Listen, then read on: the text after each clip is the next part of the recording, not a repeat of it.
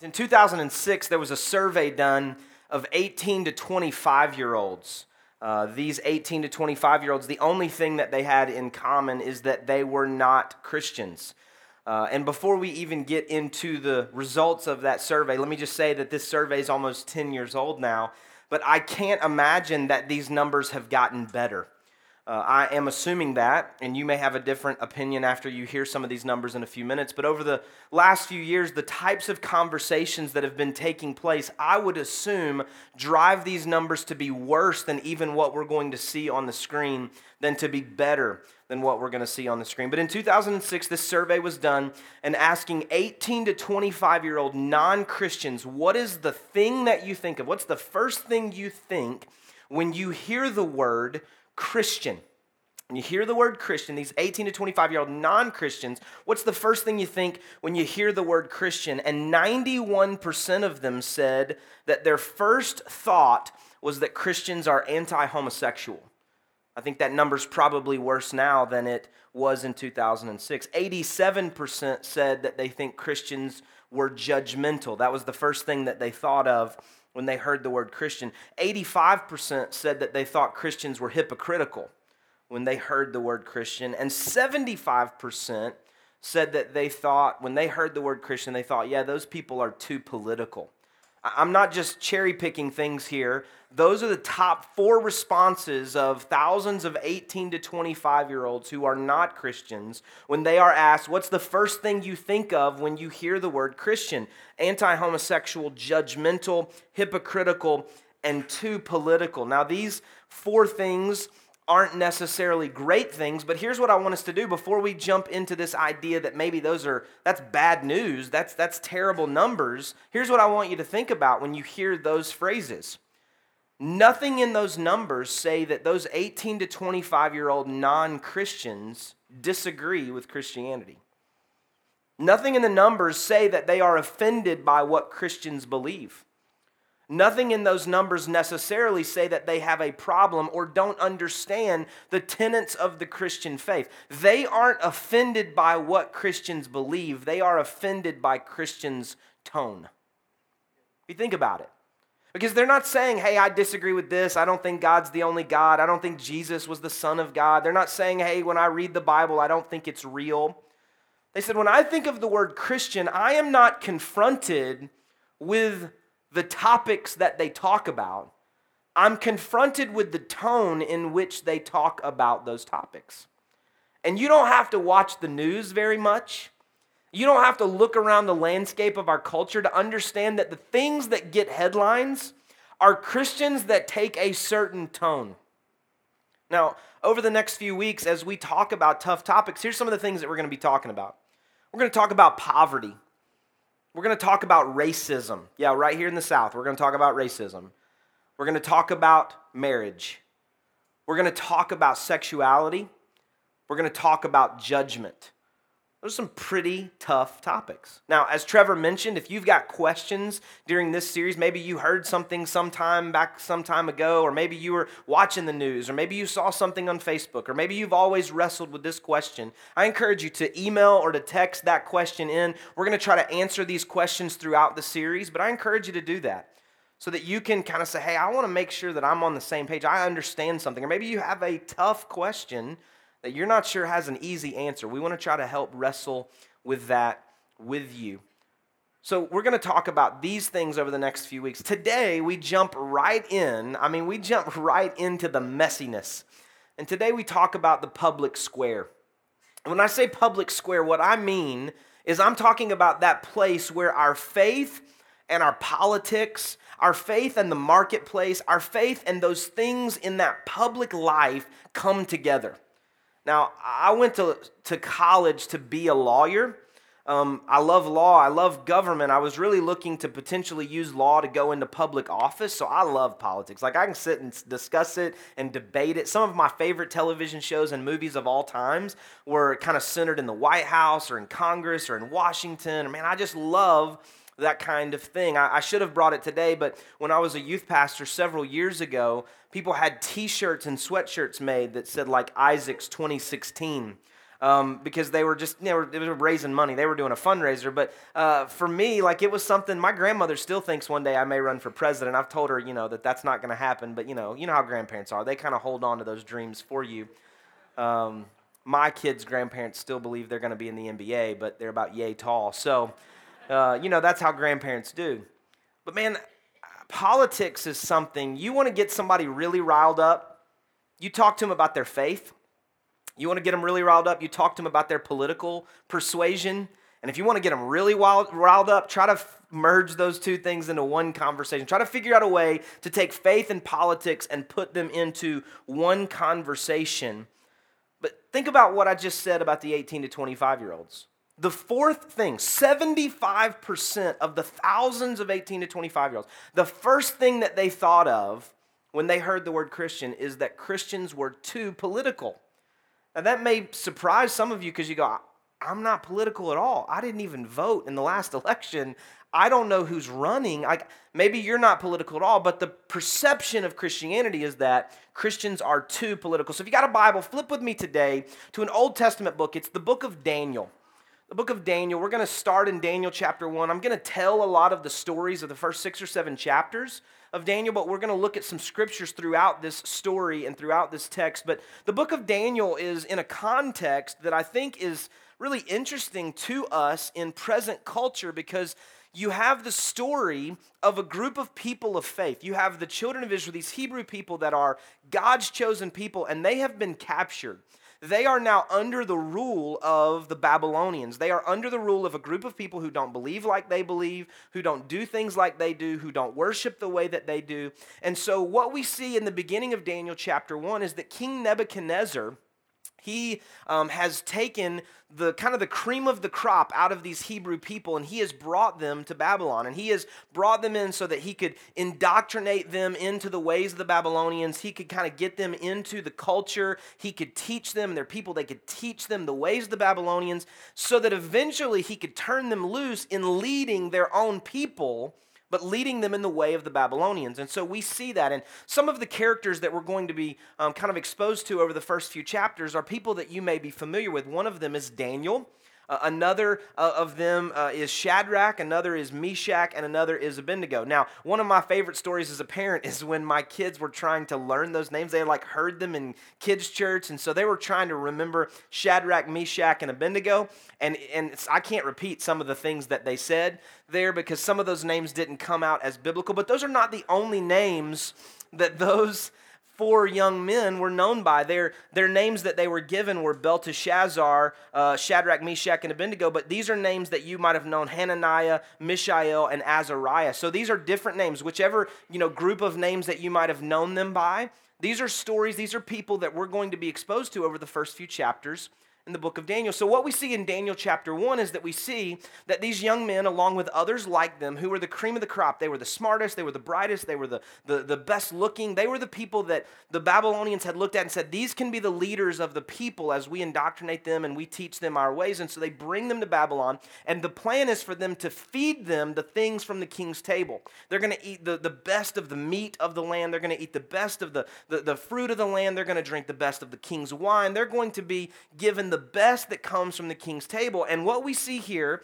in, in, verse 8 of chapter 1 is a very interesting statement. So, Daniel chapter 1, verse 8, this is what it says But Daniel resolved that he would not defile himself with the king's food or with the wine that he drank. Therefore, he asked the chief of the eunuchs to allow him not to defile himself. Now, here's what's important for me, and I wrote this down and kind of underlined it, but when we are confronted with a situation in the public square, it's not always important as important what we say publicly as it is what we resolve within ourselves privately. When we are confronted with a situation in the public square, and again, this can be in the marketplace, this can be in some political arena, this can be in some place where we are confronted with something that potentially could cause us to compromise somewhere publicly. It's not always as important what we say publicly or even what we do publicly as it is what we resolve in our hearts privately. It doesn't even say, before Daniel even addresses the guy that's in charge of the feeding program, it says that Daniel resolved that he would not defile himself. He resolved in his heart. And a lot of times, what we see and this is important for all of us, but especially for students, a lot of times what we see is that compromise, when we compromise ourselves, it is never the first step, right? Compromise is not like if somebody walked up to you today and they said, Hey, I want you to compromise who you are. I want you to do this thing or that thing. I want you to go steal $100,000. Like, well, what's my cut? But no, no, no. You would say, No, no, I'm, I'm not going to do that, right? Because we're not going to compromise ourselves. Hey, I want you to go and ruin your marriage. I want you to go and do this. I want you to. No, no, I'm not. I, I'm not going to do that. But what we see is it's a slippery slope of smaller decisions that cause us to end up in a place where we have completely compromised who we are. And what we see here is there is a resolve in Daniel that says, I'm not even, like, they're trying to indoctrinate me. Before I ever let them get to my mind, I'm not going to let them get to my heart through my stomach, right? Because, like, I like to eat. And if, uh, you know, I don't know, somebody in charge said, hey, you want to eat the best steak in the land? I'm going to have a little difficulty saying no to that. Like, I, I mean, if, if it's like, hey, do you want to go eat the fruit plate or do you want to have the filet? Like, unless that's like, you know, eternity hangs in the balance there, like, I'm thinking filet, right? And if it's a side of a blooming onion, like, I'm okay with that, right? I got, a, I got an amen over here. Now we're all going out back for lunch. But, but Daniel, there's something about this that he recognizes that is larger than just the choice of what to eat. He resolves here, I'm not going to defile myself. And so then he goes, listen to this, and he asks. He doesn't go and hold a press conference and say, We, the Hebrew people, will not defile ourselves. We will not eat the filet. We are going to eat fruits and vegetables. Doesn't say that. He goes and asks with humility the guy that's in charge, and he says, Hey, will you help me not to defile myself? That's important. That's very important because here's what I think. Here, here's what they did. Eventually, this guy gives in. Like, he was afraid for his own life. He says, Listen, if I do this, I could be put to death myself. But eventually, Daniel says, Hey, here's what we'll do. You let those guys eat all the best stuff. You let us eat fruits and veggies and, and water, and we won't have steak. We won't have wine. And then in 10 days, you compare us. This is where we get the idea of a Daniel fast. He's eating vegetables there and water. He says, You let us do this, you let them do that, and you compare us in 10 days. And the guy finally agrees. He says, Okay, we'll see what happens. And then in 10 days, guess what happens? Daniel and those guys were in better shape. They looked healthier. They had more energy than the guys that had been eating from the best of the king's table. Because here's the principle that I think is important for us. And man, this is going to hit some of us the wrong way. But sometimes you can compromise with the authorities without compromising yourself. Sometimes you can compromise with the authorities without compromising yourself. Now, I'm not saying to compromise, don't defile yourself, but there may be a way for you to make sure that they get what they need, but that you are true to who you are. Daniel says, Listen, I'll stay in your court here, I'll stay in the feeding program, but I want you to help me not to defile myself. Maybe there's a conversation you can have with your boss. Or maybe you wouldn't have to work on Sundays, but you would work extra time throughout the week if that's your issue. Maybe there's a way that you can lead the team without participating on the team because of some places that the team is supposed to go. Maybe there's some things that you can do. Now, sometimes there's a time to take a stand, and we're going to read that in a minute, but sometimes you just go, no, no, I can, I can actually work within the system here and make sure that they get done what they need to get done, but I can do so without defiling myself. Sometimes you can compromise with the authorities without compromising yourself. Later, Nebuchadnezzar, who's the king of the land, he has a dream. It's interesting to me how in the Old Testament narrative there's so much about the dreams of people in authority that allow for God's people to be raised up. We see that in the story of Joseph in the book of Genesis. But here we see that Nebuchadnezzar has a dream and he calls together all the people in his nation who tell him what dreams mean. They help him to, you know, help him and others to see what the things of the mysteries of the universe are all about. And all of them come to him, and Nebuchadnezzar does something pretty interesting here. Instead of saying, Here's what my dream was, now tell me what it means, he says, No, no, no, no, no. I want to see if you guys actually know what you're talking about. So not only do I want you to interpret my dream, I want you to tell me what my dream actually was. So they're just, I mean, they're just shooting blind here. He's trying to see if they're really tapped into the, the things of the mystics or whatever that they claim. He says, No, no, no, you tell me what I dreamed and what it means. They couldn't do it obvious. I mean, they, they, there was, they even said, and this is Jeremy's paraphrase, but they said, nobody can do that. Like, what you're, why don't you, they, they come back and they, why don't you tell us your dream and then we'll tell you what it means? Like, no, no, no, no.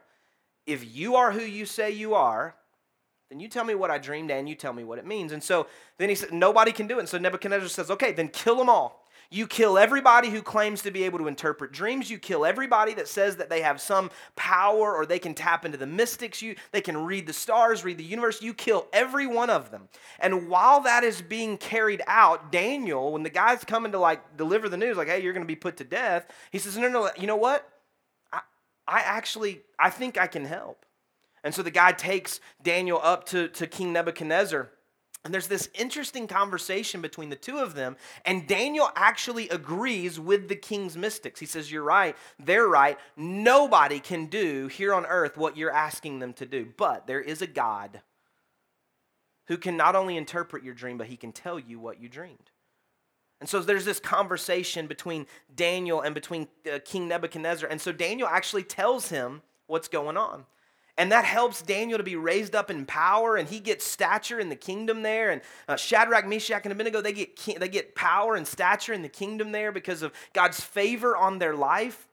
They, they were able to compromise within the system, work within the system without defiling themselves, and now they're in a position of influence where God's able to use them to speak truth into King Nebuchadnezzar. And King Nebuchadnezzar even says, Hey, the God that you pray to, the God that you're talking about, like he's the true God, he's the King of gods, he's the Lord of lords, he is the one who is over all the things that we've even been worshiping. So God raises them up in influence. And then we see something in chapter 3. It's like after King Nebuchadnezzar makes this declaration, you know what he does? He does what any good king would do. He builds this humongous statue about himself. This gold statue, this gold idol. And he says, okay, here's what we're going to do. Every time you hear the music, like there's a list of incredible long, incredibly long instruments. Anytime you hear this music and it begins to play, then here's what I want you to do. I want you to stop what you're doing and I want you to bow down towards this statue, towards this idol of me, and I want you to worship it. Well, there's a problem, obviously, for people that are worshipers of God. They say, well, we, we can't do that. There's something that evidently happens in their heart because we have no record of a press conference where they said, No, we will not do this. I dare you to you know, persecute us for our religious beliefs or we'll sue you. And there's you know, lawyers and things that will you know, defend us in your court. No. The music plays, everyone bows, and they don't. They took a stand. They decided that this was a moment where they couldn't work within the system because this is something that would cause them to betray their faith and their obedience in God. So, this is not an instance where they tried to work with the system. This was an instance where they knew that they had to stand up against the system. There was something here that was different than the, the feeding program. Okay, now this is something different. And we read here not so much about Daniel, but we read here about Shadrach, Meshach, and Abednego and what happens is that word gets back to Nebuchadnezzar and they say, hey, you know those three guys that you elevated into leadership? Listen, when the music plays, they don't bow.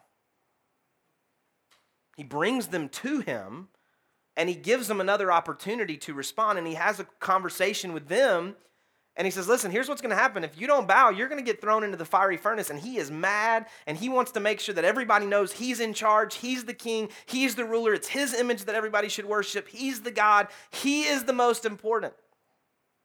But when they stand up, they don't just stand up on their own. Here's what they stood up on in verses 16 through 18 of Daniel chapter 3.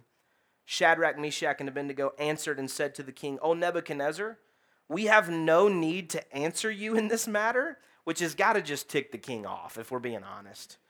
says, We have no need to answer you in this matter. If this be so, like if you're going to throw us into the fiery furnace, our God, whom we serve, is able to deliver us from the burning fiery furnace. And he will deliver us out of your hand, O king. But if not, be it known to you, O king, that we will not serve your gods or worship the golden image that you have set up.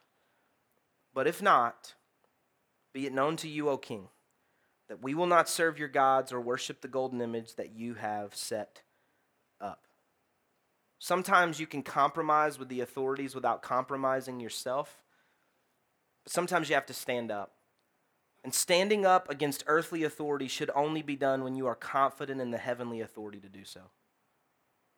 Standing up against earthly authority should only be done when you are confident in the heavenly authority to do so. And here's what I mean those boys were committed to taking a stand if it cost them their life. This is not just arguing politics here. This is not just watching the news and going, no, I disagree with that. I'm not doing that. This is saying, no, no, no. If this costs me my life, this is a non negotiable. I think that's where we've gotten off track a little bit in our culture. Is that there are some things that we should be holding with a closed fist. We should say, hey, here's some things about our belief in God and our faith. Here's some things about Christianity. Here's some things that we will not compromise. It's a closed fist. We refuse to open this up. We refuse to let anybody tell us anything differently. Because this is what God's word says. This is what we believe. There are other things that we do and other things that we believe and other ways that we operate that are in an open hand the ways that we do church when we gather. It's about a methodology. There are some sacred things that we do, and there are other things that we do because we enjoy doing them. They're open handed. And sometimes in the church, we take things over here and we put them over here. And we say, no, no, no, no. If you don't do it this way, then it's not true religion. Like if you don't do it the way it was done in the church that I grew up in, it's not true. It's some kind of watered down gospel and we've accidentally put some negotiables into the non negotiable category. We do that in our politics. We do that in our lives. We do that in our business. When we say there are some things that are non negotiables and there are some things that are negotiables, but the things that we are willing to slide on, maybe they should be things we actually fight for. And the things that we refuse to give an inch on, maybe are just personal preference. If you stand up against earthly authorities, that's fine. But make sure that you are doing so under the authority of heaven, under the truth of God's word, and not just something that someone told you once. Make sure that you know that's actually what God's word said and not just what somebody said some time ago. Make sure that this is something that you are willing to literally lay down your life for and not something that someone persuaded you of once as they stood behind a podium in a debate. Shadrach, Meshach, and Abednego said, No, no, no, we will not bow, not because we don't like this image you've created. We won't do this because it betrays God. There are times that you can work within a system, and there are times that you have to stand up against a system. Now, here's the reality of the story. They said, But if not, our God will deliver us. And guess what? In this story, that's exactly what happened. They were thrown into the fiery furnace. You know this story. It was seven times hotter than it was originally supposed to be. The guys that even took them down into the furnace died themselves because it was so hot. And you know the story. Three of them go in.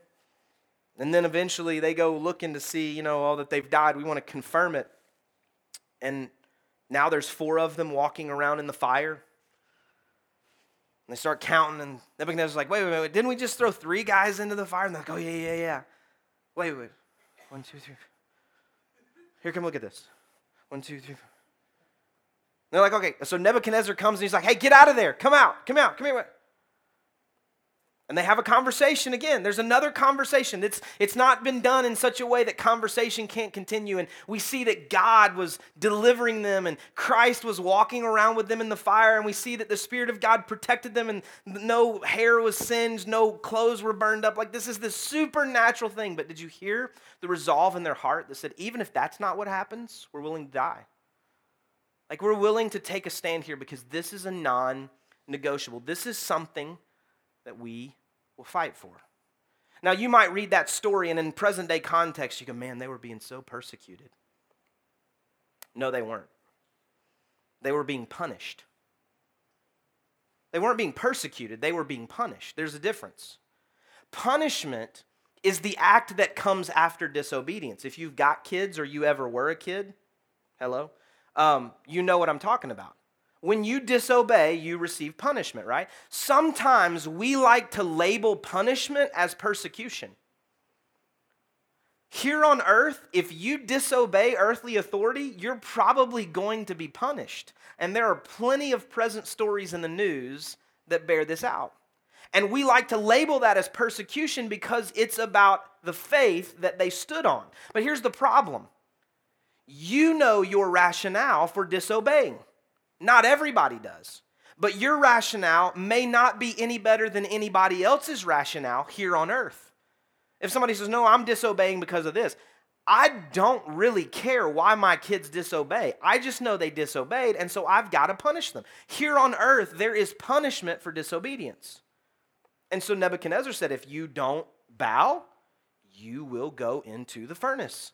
And guess what? He kept his word. What did we want him to do?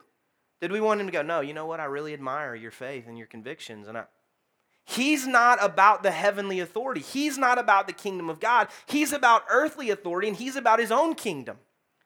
And so when we hear that phrase of persecution, I want us to be careful that we are labeling things correctly. The idea of persecution is hostility and ill treatment, especially because of race or political or religious beliefs. Now, Christian persecution or religious persecution takes place everywhere in the world, including the United States. But persecution is not about when we get punished for disobeying. Persecution is when someone specifically identifies religion or a political persuasion or race or something else as the only reason that we're being punished. The only reason that something bad is going to happen to us. It's like, oh, you're a Christian? Then you go to jail. That's persecution. That happens all over the world.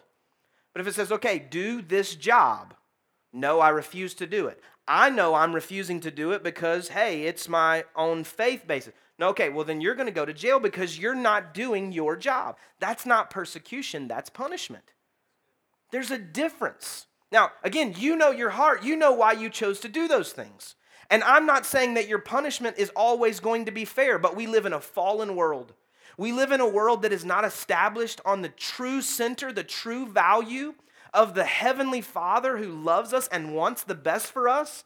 We're subject on earth to a kingdom that is just kind of making it up as they go along.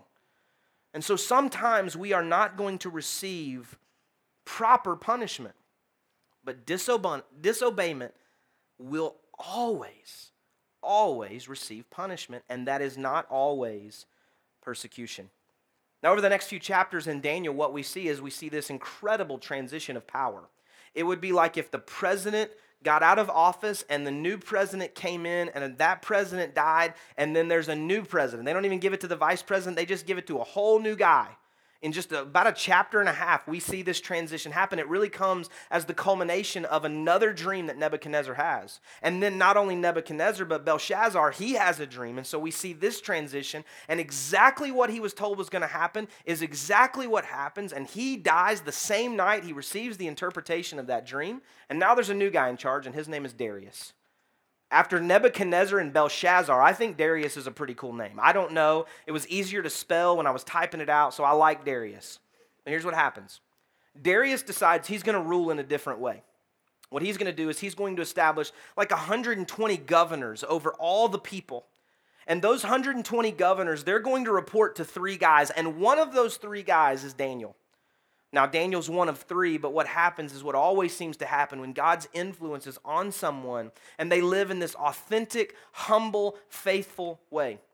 Daniel, his stature gets raised, and he's now really kind of the second most powerful man in the entire kingdom, even above the other two, and especially above the other 120. And so the other people are jealous about this. The other people in leadership, they're jealous about Daniel and his position and his authority and his influence. And so they decide, how are we going to trap him? How are we going to get Darius to kind of recognize that Daniel needs to go? And so they decide in Christian persecution that they're going to find something that's specifically connected to his faith to try to find him to be guilty of.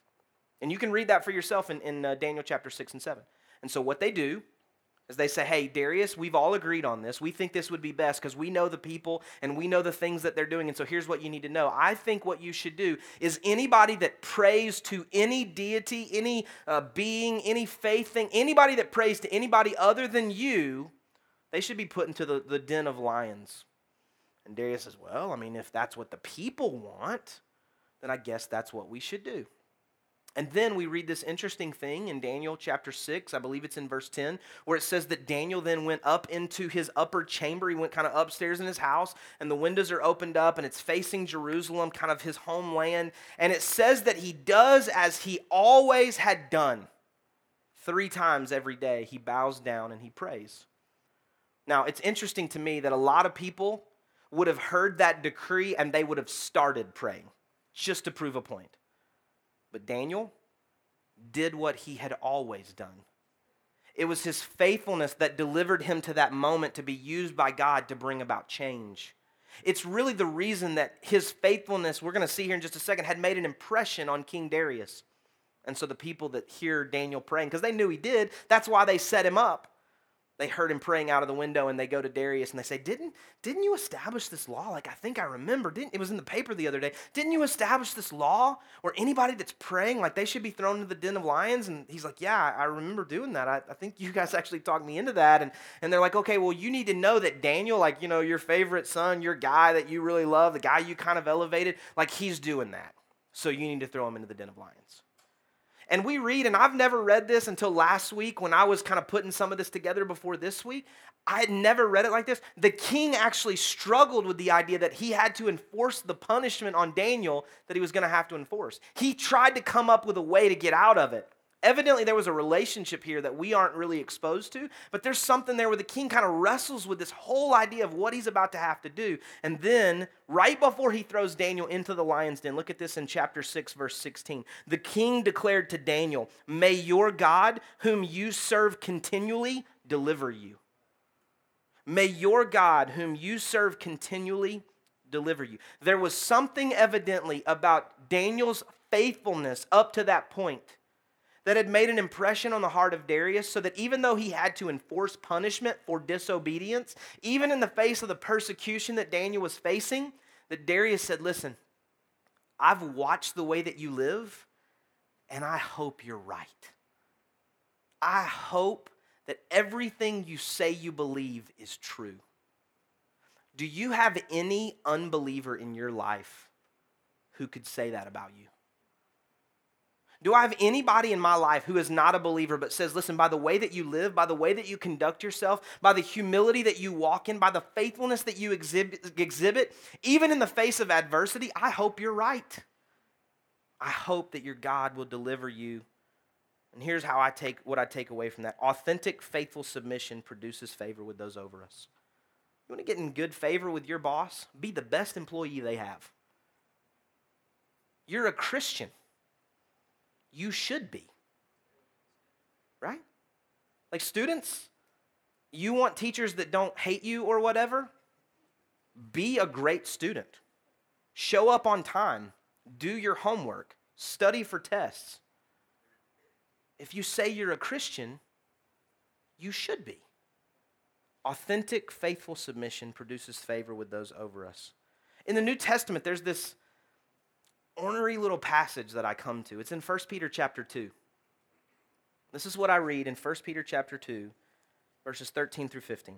Submit yourself for the Lord's sake to every human authority. I'm going to read that one more time before I go on. Submit yourselves for the Lord's sake to every human authority, whether to the emperor as the supreme authority or to governors who are sent by him to punish those who do wrong and to commend those who do right.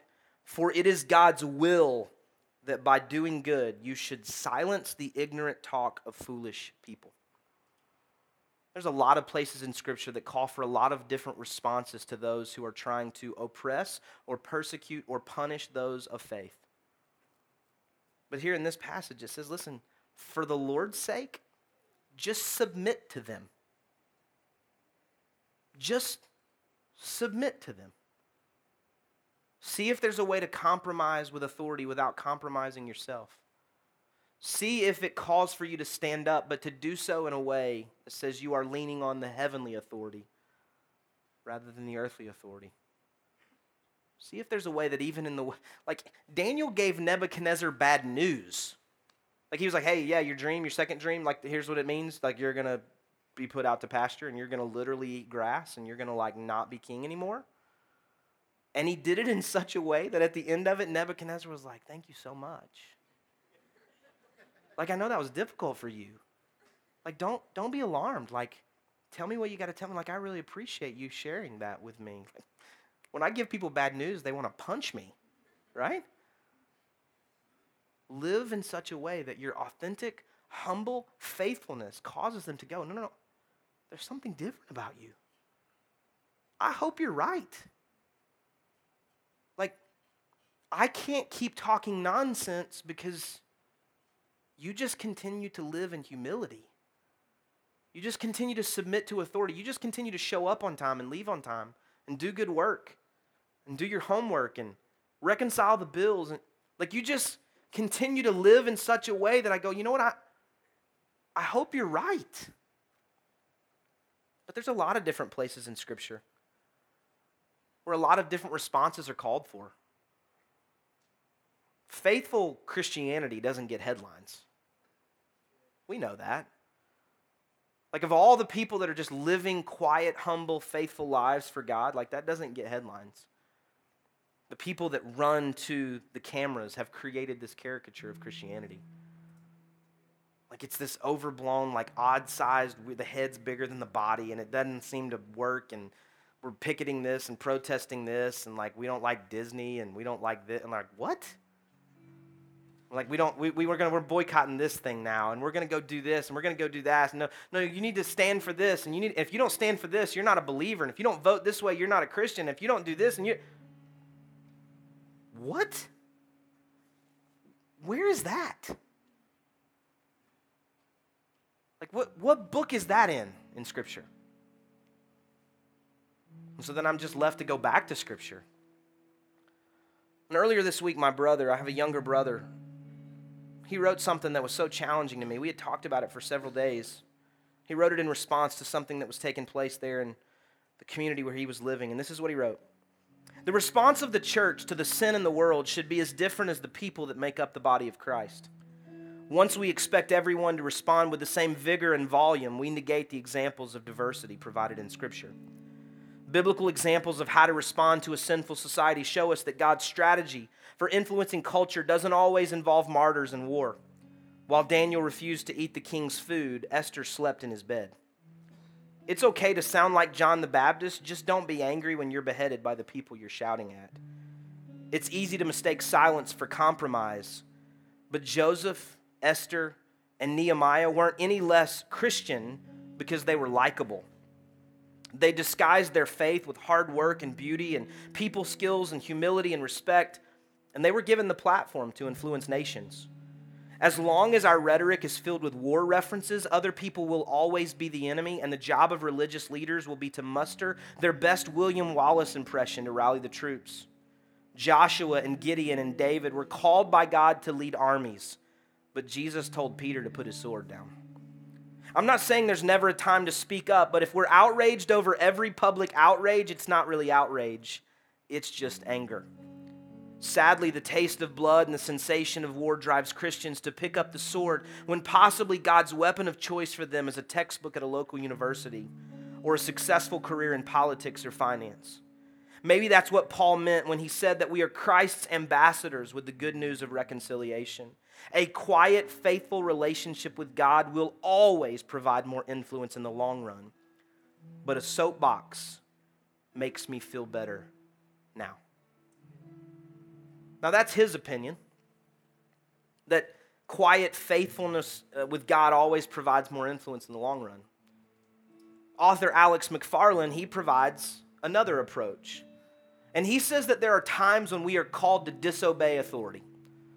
And he says that some of those times are when we are threatened with our ability to worship, when we are threatened to communicate the gospel or not to be able to communicate the gospel, or when we need to stand up for the rights of those under oppression. That's his opinion based on Scripture. And I think both of these different things kind of represent the tension that believers live in related to the public square. Unfortunately, we are a part, for those that are Christians, of a kingdom that is not of this world. And yet we live under the rule of earthly kingdoms. And so, as we're wrestling with what to do and when to do it, when we're trying to determine when to speak up or when to shut up, when we're trying to determine when to continue on our way or when to compromise within the system without compromising ourselves, I would give you two challenges today. Two things that I think we all should look to anytime we are in the public square and we are being pulled into a debate over some issue where the public square is the platform for faith and politics. The first of those is this pray for discernment. Discernment's a fancy word. And really, what it means is to determine something. When there's no absolute right answer specifically, without kind of really digging into it, it's trying to determine what is right. Pray for discernment and ask God for clarity on when to speak up, when to shut up, and when to stand up. Pray for discernment. And the second that I would say is to speak with God's voice, not your own. I'm not saying to speak and say, This is the voice of God. I'm saying, God, every time I open your, my mouth, let your words come out. Because when it's my words, they tend to be divisive. But when it's your words, it tends to be about reconciliation. And so, God, help me to speak with your voice and not my own. Pray for discernment and seek to speak with God's voice and not our own. I hope that you hear me today that there are times when we should work within the systems of this earth, and doing so does not make you any less a follower of Jesus Christ. There are also times when we have to take a stand and say, No, there's no way that I can do what you've asked me to do and continue claiming to be a follower of Christ. There are other times when we need to just let God speak through us so that people of influence around us would recognize that the faithfulness that we have claimed and the humility with which we trade on is actually of God and not something we conjure up. So, anytime you get pulled into discussions that seem bigger than you, pray for discernment and seek to speak with God's voice and not your own. Let's pray. God, I pray today that you would help all of us to understand that we are not just Christians. For those that call that title, for those that say, Yeah, I'm a follower of Jesus Christ, we're not just Christians. We are a part of a larger community of people. We represent those people and we represent you and we represent your word. And so, God, help us to have enough discernment to know when we should speak up and when we should keep our mouth shut. God, let us not get pulled into the caricature that is Christianity in the public square so often. Let us live lives in such a way that the people around us redefine Christianity because of the way we live on our jobs and in our homes and in our schools. God, help us to live in such a way that it reflects you in an incredibly grace filled way. And God, when we do feel like you're calling us to speak up, let us not just give our opinions, but let us stand on the truth of heavenly authority and speak with the wisdom that comes from you to deliver words of reconciliation in a world that is so divided. God, help us as a church, help us as a people to help those in this community know that God is love and that God loves them. In Jesus' name I pray.